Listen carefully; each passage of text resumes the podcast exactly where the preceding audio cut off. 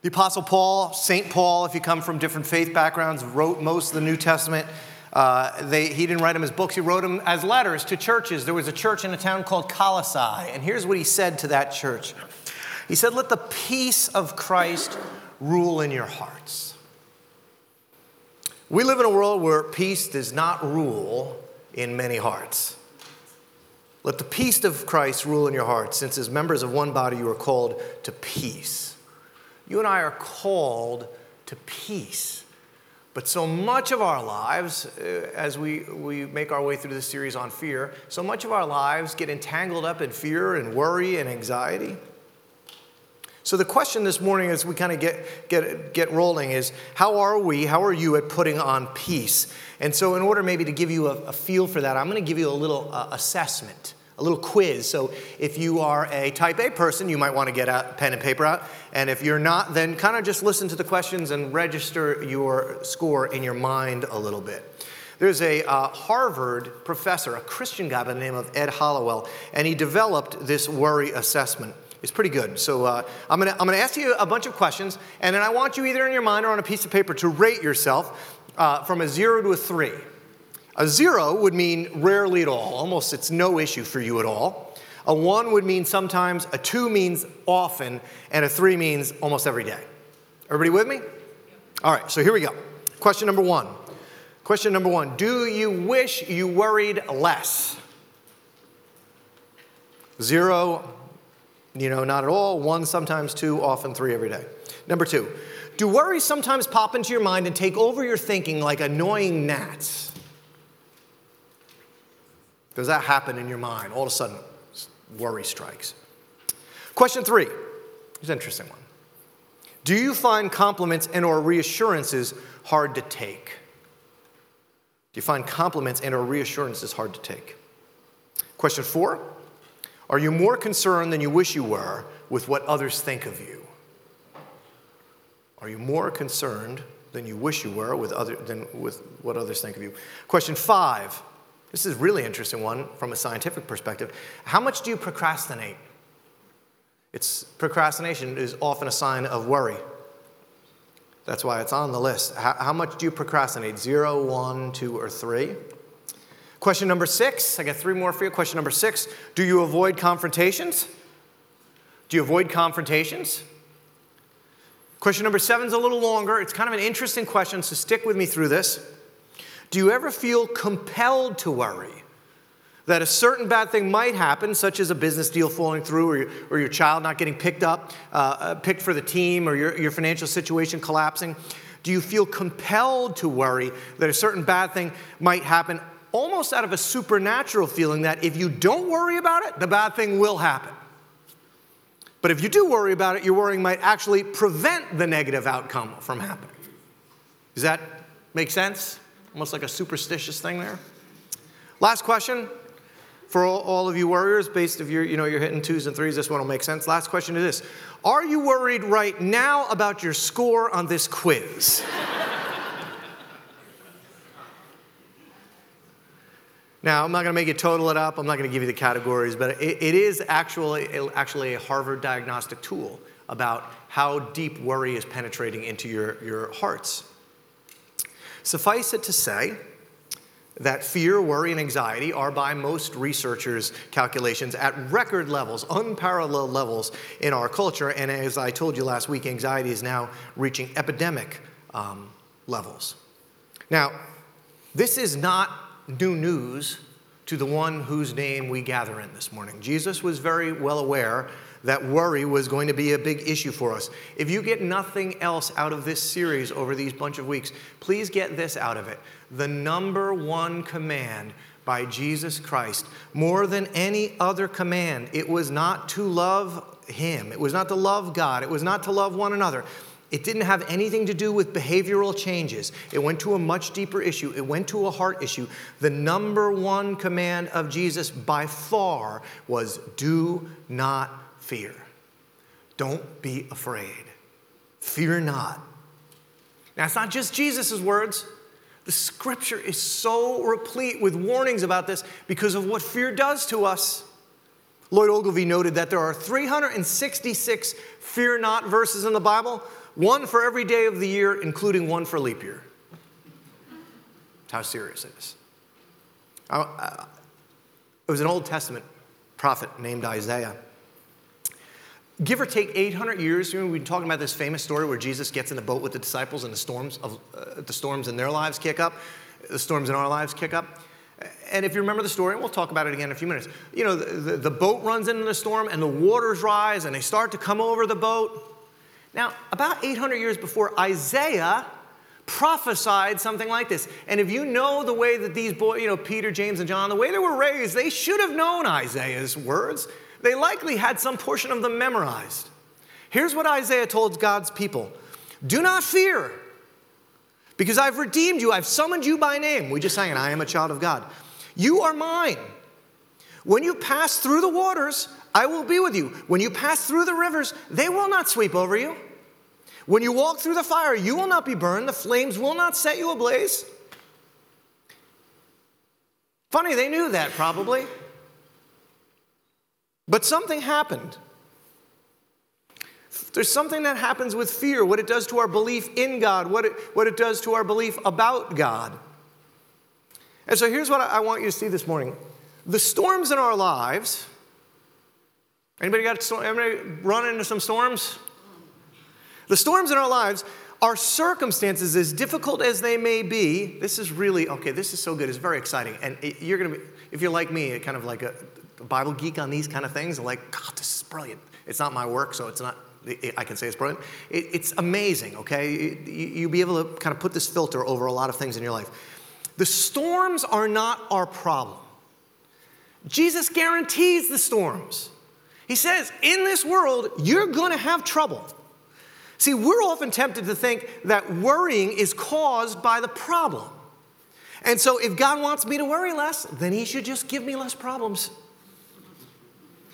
But worry doesn't work that way. This Harvard researcher I told you about, he's a Christian guy, okay, a Christian guy named Ed Hallowell. And he came up with a, a, an equation, so brilliant. And it really does determine the worry factor in anybody's life. Okay, so here it is. You might want to write it down because I'm telling you, you can sense this. When you start to fear or feel anxiety, look to this equation and go, what's going on here and how can I deal with this? Okay, here's the equation an increased sense of vulnerability and, a decreased sense of power leads to or equals an increased sense of worry. As you move those variables around in your life, in your storms, with your circumstances, that is what's going to cause the worry. It's not the problem. As you, as you feel an increased sense of, of vulnerability, that you might be struck down, uh, if that gets coupled with a decreased sense of power or whatever strength is available to you, that is what increases your worry. Now, worry is not a direct product of my circumstance. Worry is a direct product of my beliefs about how vulnerable I am and how much power I have access to. That's pretty good. That'll preach, as they used to say. This equation explains why people who have a lot of circumstances that look pretty good actually worry more than those who seem to have more problems. That's why people who have a lot of money sometimes worry more about it than people who have very little. I have now spent months in the Guatemala City garbage dump. It smells of a lot of things, worry is not one of them. We reek of worry. This is why there are people who've climbed really high on the corporate ladder, but, but they're scared all the time that they're going to fall. They sometimes carry more worry about their work life than folks at much more menial jobs. Because it's not the problem that, that causes the worry. This is why the diagnosis, as terrible as the doctor might, might make it seem, as long as he tells me I have access to a cure, I don't worry. Worry results from a heightened sense of vulnerability, a diminished sense of strength. Let's go back to the story. Uh, Jesus, in the first boat ride, he's curing people, he's doing all kinds of miracles, and the disciples are following him and they're going, I'm with him. He's my boy. We them boys. I can hear him walking down the thing. I'm with that guy. And it gives them this incredible sense of power. And so Jesus gets in the boat. You know the story, and they get in the boat with him. They're riding with the baddest guy in town. Nothing could touch them. Vulnerability? They had no vulnerability. They had just seen what Jesus had done. They knew they had access to great power, but the storm kicked up. And the storm kicks up, and Jesus takes a nap. Now, look at the equation. How is Jesus able to take a nap? He has no sense of increased vulnerability, and he's quite aware of the power that he has. Jesus takes a nap. The boat starts getting tossed around. Jesus seems disinterested in their plight, at least to the disciples. So for the disciples, up goes the vulnerability, down goes the perceived power, and in creeps fear and all of the cancer that comes with it. I read this week of someone who was dealing with just this equation when it came to a, work conversation, a tough conversation he was going to have to have with his boss at the office. Uh, his boss was very intimidating. And so he was talking with his wife his wife was kind of sarcastic. He was talking with his wife about this, and she was trying to get him to man up a little bit. And, and he said, You know, he goes, Man, just when I think about this, my, my palms start getting all wet. They start getting sweaty. And she kind of looked at him. And about an hour later, he came back and he said, He goes, You know, and when I think about doing this, my mouth is getting really dry. And her, her advice to him was, Well, then why don't you just lick your palms? See, I knew it would kill in second service. Those first service people don't understand when they're missing it. Right? See, the, the people in the back, the, the, the volunteers know. Uh, I could go on and on about fear. I could go on and on about this, man. We could be up here because this is really an issue for us. It eats away at our trust in God. Eh, it does a lot of things, and I've talked about them over the, over the weeks. But I, but, but I want to I wanna talk today about one last thing I want you to understand about fear what it does to you, what it will cost you, and I want to encourage you to take a very real step, a material step in terms of conquering it. So let's go back to our story. Second boat ride. Matthew chapter 14. Immediately, Jesus made the disciples get into the boat. I told you a few weeks ago, the first time Jesus got in the boat and the disciples got in the boat with him, this time Jesus has to make the disciples get in the boat. Why? Because they had been on the boat before with Jesus out in that lake and they weren't looking for a return engagement. But Jesus makes the disciples get into the boat and go on ahead of them and on the other side. You can almost see them going, You're not getting in with us? No, go. So after he dismissed them, he went on the mountainside by himself to pray. Later that night, he was there alone, and the boat was already a considerable distance from the land, buffeted by the waves because the wind was against it. Jesus had just fed the 5,000 with a few pieces of bread and fish. Disciples are feeling pretty good again. Vulnerability starting to go down. Power going up. I'm with him. And so Jesus tells them to get in the boat. They get in the boat. Things are going okay. But in a scene that should have been quite familiar, here comes the storm. It's kind of interesting, right? In a scene that should be familiar to us, here comes the storm. Back to our fear equation, the storm rolls in, their vulnerability goes up. Jesus is nowhere to be seen, so their understanding of uh, his access to his power goes down. And, and right where they meet, fear begins to do what it always does. And this is our life. Life comes with storms. Man, I mean, I mean, life comes with storms. Some of us get more than our share. The fallen world we live in, it whips up some serious turbulence, health crises, economic struggles, job loss, divorces, unwanted invoices in the mail, cancer cells uh, on the report.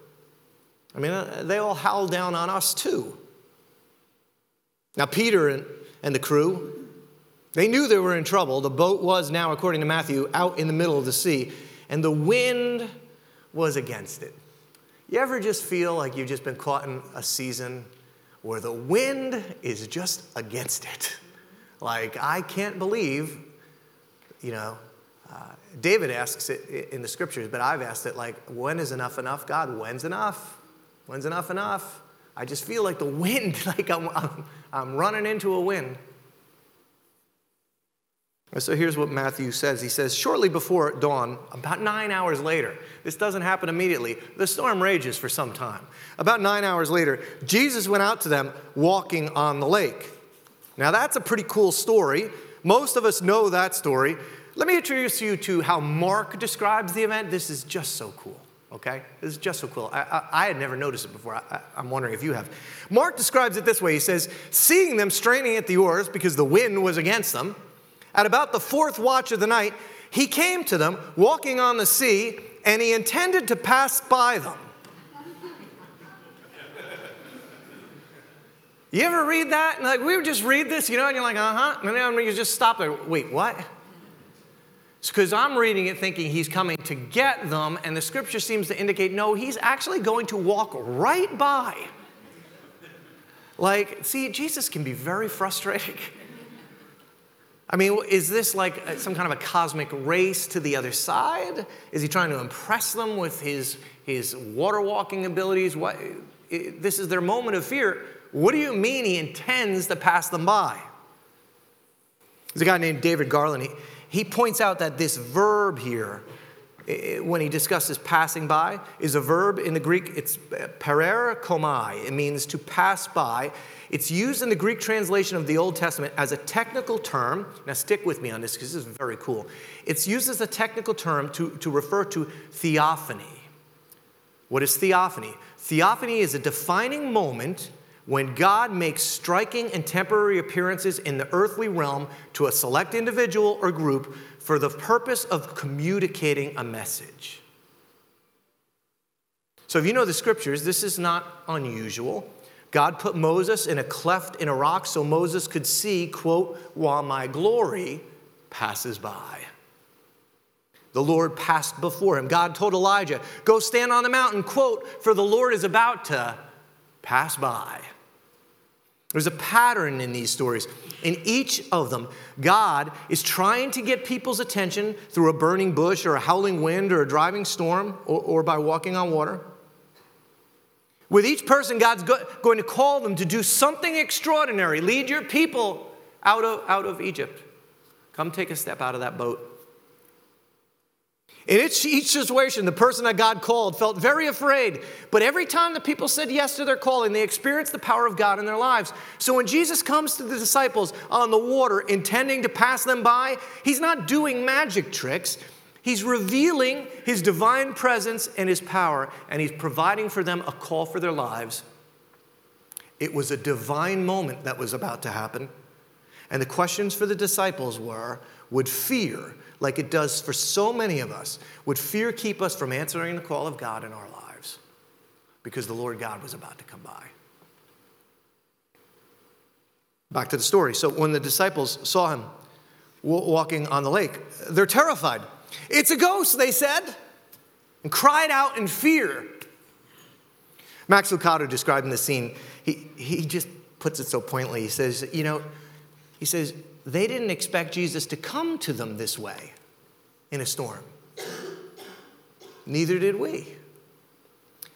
If we're honest, we expect Jesus in the form of a peaceful hymn or an Easter Sunday or a church retreat. We expect to find Jesus in morning devotions and, and potluck suppers and, and meditations. You see, we think we'll find Jesus within the happy marriage and, and, and, with the, the bouncing babies. We never expect to see him in the middle of the storm. We never expect to find him walking us through a, a birth defect or a, a death or a lawsuit or speaking to us in a prison or a, a psych ward. We never expected to see him in a storm, but it, it's in storms where he does his best work because that's when he finally has our attention. And so, into this storm, my storm, your storm, here's what Jesus speaks Matthew chapter 14, verse 26. Jesus immediately said to them, Take courage, it is I, don't be afraid. Take courage, it's I, don't be afraid. Dale Bruner notes that right in the middle of this story is the word that has the power to still the storms of fear in troubled people. Courage, I am, don't be afraid. I gotta show you something that, again, is so fascinating about the scriptures here. The English translation usually adds a word not found in the Greek. That's why when you read it in your Bibles at home, it says, I am he or it is I. But Matthew uses the Greek version of, of the great, mysterious, self revealed name of God, I am. I am who I am. I am has sent me to you. God to Moses in the burning bush, tell the people, I am sent you. To Abraham in the desert, I am the Lord. To the Israelites in the desert, I am He. Jesus to, to, to, to the, the crowds before Moses was, I am. To the Israelites in the desert, I am He, there is no God beside me. Bruner says this is no ordinary hello in the water. It is the divine Lord addressing a needy church. The gospel of the story is in this great address. Jesus attends for his fear prone followers to understand that the earth is in the hands of an infinite Lord whose character and competence can be trusted. It's like this, boys, he says courage. I am. Don't be afraid. Is anyone in control of the winds? I am. Is anybody aware of what's happening down here? I am. Is anybody coming to help? I am. I am. Courage. Don't be afraid. One writer put it this way I strongly believe that the way we live is a consequence of the size of our God. The problem many of us have is that our God is too small. We're not convinced that we're absolutely safe in the hands of a fully competent, all knowing, ever present God. When we wake up in the morning, what happens when we live with a small God complex? We live in a constant state of fear and anxiety because everything depends on us. Our mood will be governed by our circumstances. Listen to what he concluded. I love this. We will live in a universe that leaves us deeply vulnerable. When you start to think that your God is not the I am God that holds everything in his hand, vulnerability goes up, fear through the roof. When we have a chance to share our faith, if we don't believe in a big God, we shrink back. What if we're rejected or we can't find the right words because it all depends on us? We can't be generous because our financial security, it all depends on us. When we need to say something maybe strong or challenging to somebody, well, we pull our punches a little bit because we're afraid that they might reject us. We're not really confident in God's acceptance of us. If we have a temptation maybe to speak deceitful words to avoid pain, well, we probably do it. When the opportunity comes along to take credit for something at work that doesn't belong to us, we do it because we don't trust in a big God who sees in secret and who one day gives rewards. If somebody gets mad at us or disapproves, we get all twisted up in knots because we don't have the security of a knowing God, a giant God that is watching out for us. When human beings shrink God, this is from last week too, when He becomes, when you take the infinite and make it finite, we begin to offer prayer without faith, work without passion, service without joy, suffering without hope and it results in fear and retreat and loss of vision and failure to persevere. And into all of that, Jesus says, I am. I control the storms. And my guess, my guess, is that just at that moment, the scene is starting to sound familiar. Peter is going, wait a minute, we've been here once before. Oh, yeah, I remember what he said when he woke up the last time on the boat. And how about that? I can kind of remember, remember there was a prophet Isaiah, he said something about how I shouldn't be afraid here. And so Peter starts to put two and two together, you might think. And, and in Matthew 14, 28, he says, Lord, he says, if it's you, tell me to come to you out on the water. Now, John Ortberg, in a profound book, if you have not read it, it's got to be a top 20 kind of classic book. In his profound book, If You Want to Walk on Water, You Have to Get Out of the Boat, he puts it this way Peter blurted out to the water walker, If it's you, command me to come to you on the water. Why does he include that detail? Why doesn't Peter just jump into the water? I think it's for a very important reason. This is so good because this is not just a story about risk taking, it's a story about obedience. That means we have to discern what's an authentic call from God in our lives, and what is just simply foolish impulse on our part. Now, it's very hard sometimes to discern the call of God, what, what God is calling us to, and what the pizza from last night is saying to me. Um, and it, actually, we didn't schedule it this way, but actually at after hours tonight, 6.15 to 7.45 at the public house, this is what we're talking about. How do you discern the call of God? How do I know if it's me that's doing this or if how do I check it? Uh, uh, John says, test the spirits. So we're going to talk about that at after hours tonight. So I won't get into it now, but Matthew is not glorifying risk taking for its own sake. Jesus isn't looking for, you know, bungee jumping, hang gliding, day trading, tornado chaser guys. Water walking isn't something that Peter did to show off, to show how strong in faith he was. He didn't do it for, for, recreational purposes. It isn't a story about extreme sports, it's a story about extreme discipleship. This means that before Peter gets out of the boat, he has to make sure Jesus thinks it's a good idea. And so he asks for some clarity. If it's you, command me. And you almost can picture Jesus going, I think he gets it. I think he might get it. And Peter has enough faith somehow to believe that he too could share in the adventure. He decides he wants to, to become part of history's original water walk, and he says, Jesus, command me to come. And here's what I love this is so good. In overcoming his fear to find his purpose, Peter did not ask Jesus for a promise in overcoming his fear and trying to find his purpose, Jesus or Peter did not ask Jesus for a promise. He didn't say, "Lord, promise me I won't sink and then I'll come." Lord, eh, promise me everything will be okay and then I'll make a move. He says, "Lord, if it's you, command me and I'll come." He didn't ask for a guarantee. All he wanted was the opportunity to walk with Jesus. There's a profound truth there for all of us that, that spend so much time looking for our purpose. Jesus is still looking for people who will get out of the boat. I've put a couple of ways over the last couple of weeks in terms of what the boat is.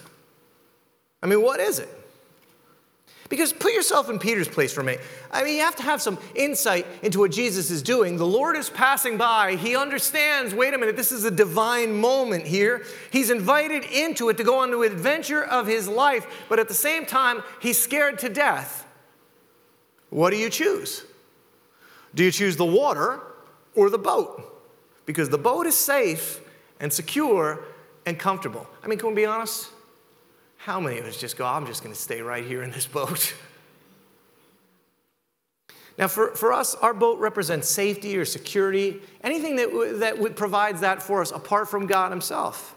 Whatever we put our trust in, especially when life gets a little stormy. Your boat is whatever keeps you comfortable that you, you don't want to give up, even if it's keeping you from jo- joining Jesus on the waves. Jesus, I would love to put my faith in you and make you the one thing, but man, if I have another drink, I'll stop worrying. Oh, Jesus, I would love to make you my one thing, but it's too late. I've already set my eyes upon this man. Jesus, I would love to make you my one thing, but I can't stop looking at this stuff on the internet. I don't know what your boat is, where you run to for that sense of, if I just look at this, taste this, drink this, smoke, smoke this, touch this, hold this, gaze upon this, it will provide me comfort. Your boat's whatever pulls you away from the high adventure of extreme discipleship. But, but the truth is, the water is rough. I mean, I get it. The waters are high, the wind is strong. There is a storm out there. And if you get out of the boat, I don't know what you've been told, but if you get out of the boat, whatever that boat might be, their truth is there is a good chance you might sink. Like I would be lying to you to tell you that you might not sink. But there's another math equation at work here. If you don't get out of the boat, here's the math on that there is a guaranteed certainty that you will never walk on water. It is an immutable law of nature. Because if you want to walk on water, you're going to have to get out of the boat, and fear is what's keeping you in it. There's something, right? There's something inside of us that tells us there's got to be more than just sitting in this boat. Building up a 401k and kind of killing off life. There's something inside of you that wants to walk on water. There's something inside of you that wants to leave the comfort of routine existence and abandon yourself to this God that might call you to greatness. So, what's your boat? Ah, why risk it?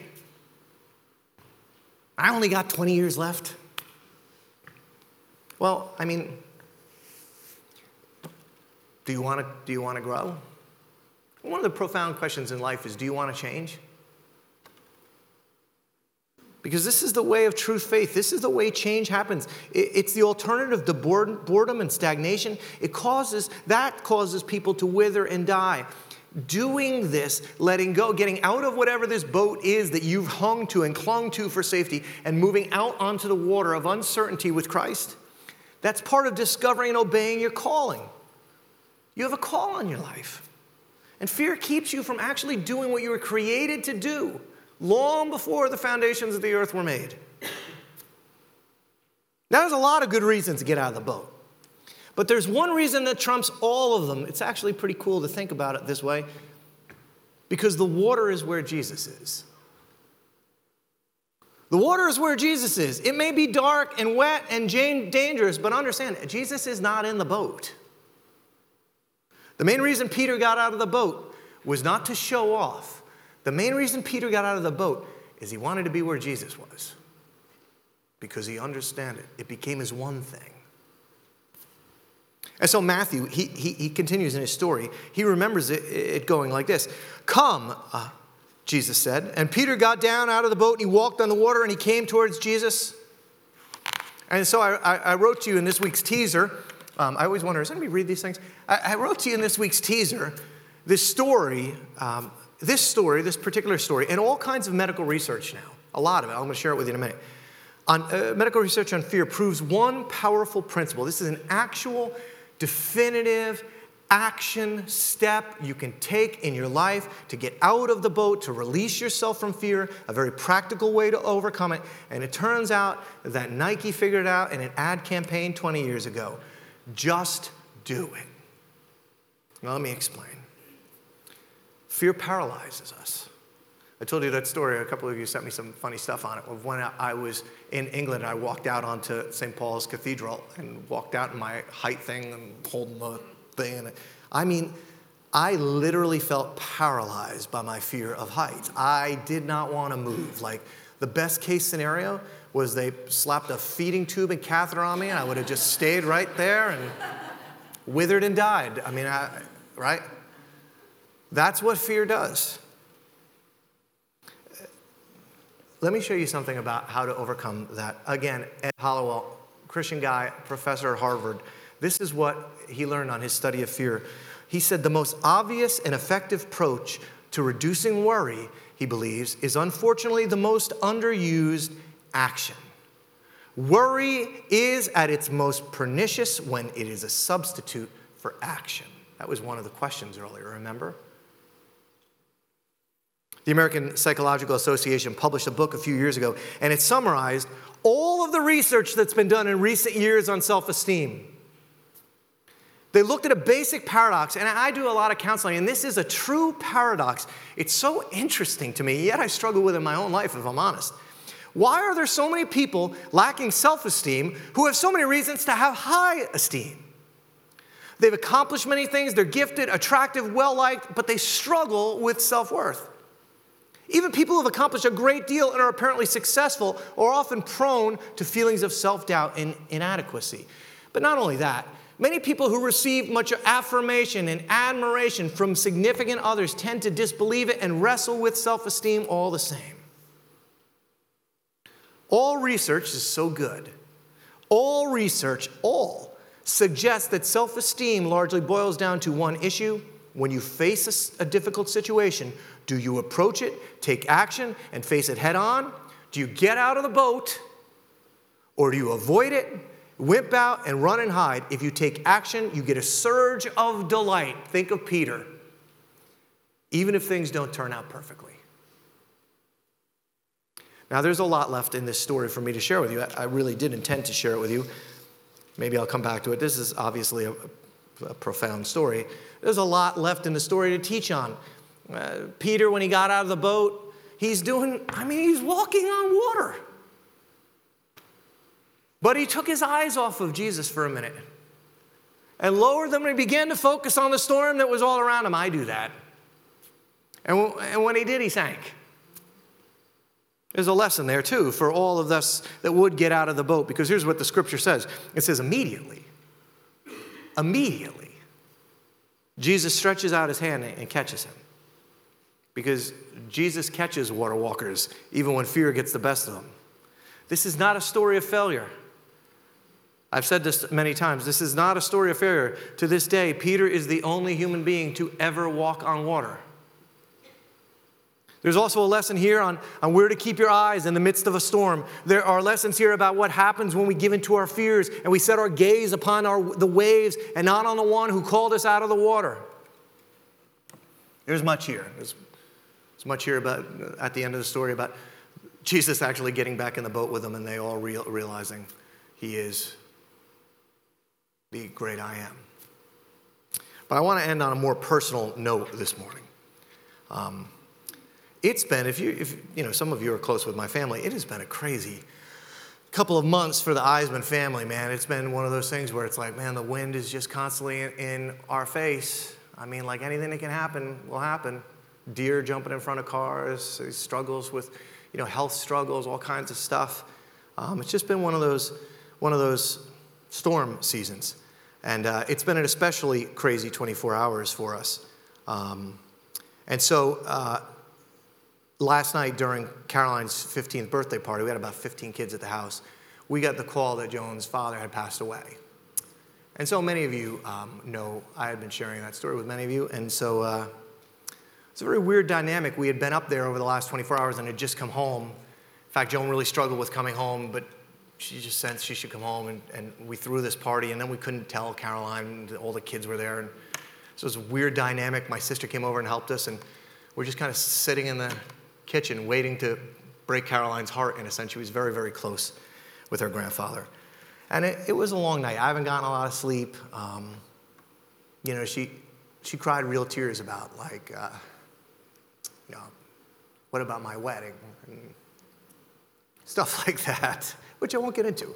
Um, but uh, my father in law was a man, speaking about guys that get out of boats and don't really don't really live lives of fear. He, he had no fear about his death. I, I spoke to him two times a week over the last bunch of months. He said to me, John, it's time for me to go, and I can't wait. He is a man whose stubborn persistence in following Jesus. And I have to tell you guys, making sure, as much as I hated him for it at the moment, making sure that his daughter married someone who followed Jesus too, it changed a lot of things. Without my father in law's trust and confidence in the great I am, who walks by and calls us into divine moments, who creates purpose and calling, I would not be standing in front of you today. I would have never found my purpose or my calling. I never would have gotten out of my boat. I have to tell you, if I have ever said or done anything for any of you that has moved you in the direction of Jesus or towards repentance or the kingdom of God, you actually owe a small debt of gratitude to this man. If he had not, if it had not been for his radical and sometimes ridiculous love of Jesus, if, if, he, if he had not been so completely insistent on Jesus all the time, well, uh, it's an example that echoes will echo in our home for generations as we comforted each other last night. The kids were saying, All Grandpa wants is for us to follow Jesus. That's all he wants. And so it'll echo in our family, and I think it'll echo in our church. And, and here's what's interesting my, my father in law, he didn't care about being cool. He was a, he was a very smart man. Um, he, he had a brilliant career. He went to a military academy. But he never tried to be cool or liked or socially acceptable. He didn't care about those things. He just cared about Jesus like ridiculously much. He didn't worry about fear of failure. He didn't worry how other people judged him. He stuck to some of his old school Christian ways. He just didn't care. He had convictions of what it looked like to follow Jesus, and he didn't care even if his smart son in law told him they were silly. He didn't care. When he retired, he could have stayed in the boat of his retirement, but he, he, he got out of the boat and he went on to pastor a bunch of small churches throughout Pennsylvania for the last 20 years in his retirement. He gave his life away to all kinds of people. Was he perfect? No. No, he would tell you. There was lots of things he messed up. Do I want to be like him in many areas of my life? Yeah, I really do. And so um, it's funny, if you've gone to a lunch with a pastor, I've told you my story. Uh, so when I started dating my wife, my wife grew up in this very conservative Christian household. no drinking, no dancing, no smoking, you know, no, no TV, no music, you know, like the whole thing, no playing cards. And, and it was kind of the Christianity my father in law had been reared in. And so, you know, in walks Mr. Cool. And uh, I'm thinking I'm kind of the nerdy good guy. And it turns out in, in, in Carl Berg's eye, I'm a bad boy. And uh, Joni likes bad boys. What can I tell you? And so. And so we started going out. And, uh, you know, I couldn't understand this because I didn't understand Christianity at all. In my mind, I wasn't Jewish. I had to be a Christian. That was kind of my deep theology at the moment. And, uh, and he just said, he would tell her, you, I don't want you going out with him. He's not a Christian. This is very important for your life. Don't go out with him. But, you know, she went out with me nonetheless. And uh, I remember we were at Seaside Heights one time. We were on a date and we were using a payphone. And kids, don't listen to this. This is bad. Bad, I tell you, bad. But she was calling home going, Oh, yeah, I'm here with a friend. No, I don't know what happened to that guy. I haven't seen him in a while. And, um, and so Carl and I's relationship, you know, it was strained, uh, but because of his, because he didn't give a crud about what other people thought, he only cared about Christ and his family. He just clung to that man, and uh, there was something about it. God used it to bring me towards Christ in radical ways.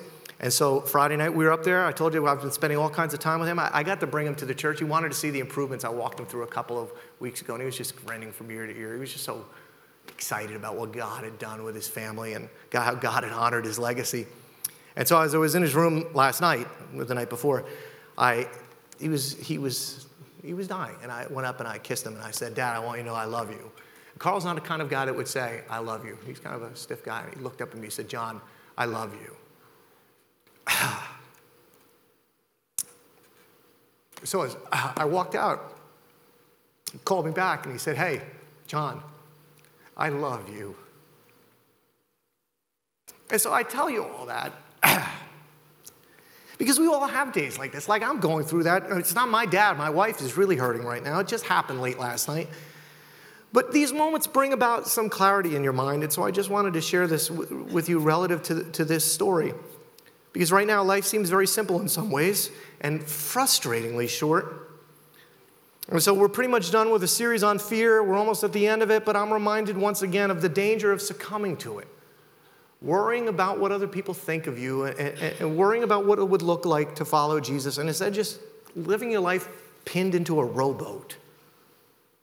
Life is too short. You've been given great gifts. You're the brightest and the best and the Lord is passing by. I just want to encourage you to get out of the boat. I don't know what it is. I mean, I know what mine is. I don't know what your calling is, but I can guess. I can guess it has something to do with being an agent of the gospel of Jesus Christ. Joan's dad was an agent of his king. And so your call likely begins in your home or with your family, in your close relationship. It extends out into this church, our, our, your office, our town. But please understand, time is short. Keep asking God, Lord, what is the call? What do you have for me? What are you calling me from? Lord, would you set me free from fear so I could follow? Where could you, I mean, where could you forgive where it's not required? Where could, where could you love where it's unnecessary? Where could you redeem something that, that someone else lost, even though it might cost you something? Who do you need to call? Where do you need to go? To whom should you ask forgiveness? Into whose darkness can you bring light? I know it'll be awkward. I know you don't know what they might say. I know you don't know how it's going to turn out. You might fail. You might sink. But Jesus is there, and He'll catch you because he's out on the water. So, band, you guys can come up. I just close with this because this guy didn't care what I thought about him. He didn't care that I thought he was co- I was cooler than he was.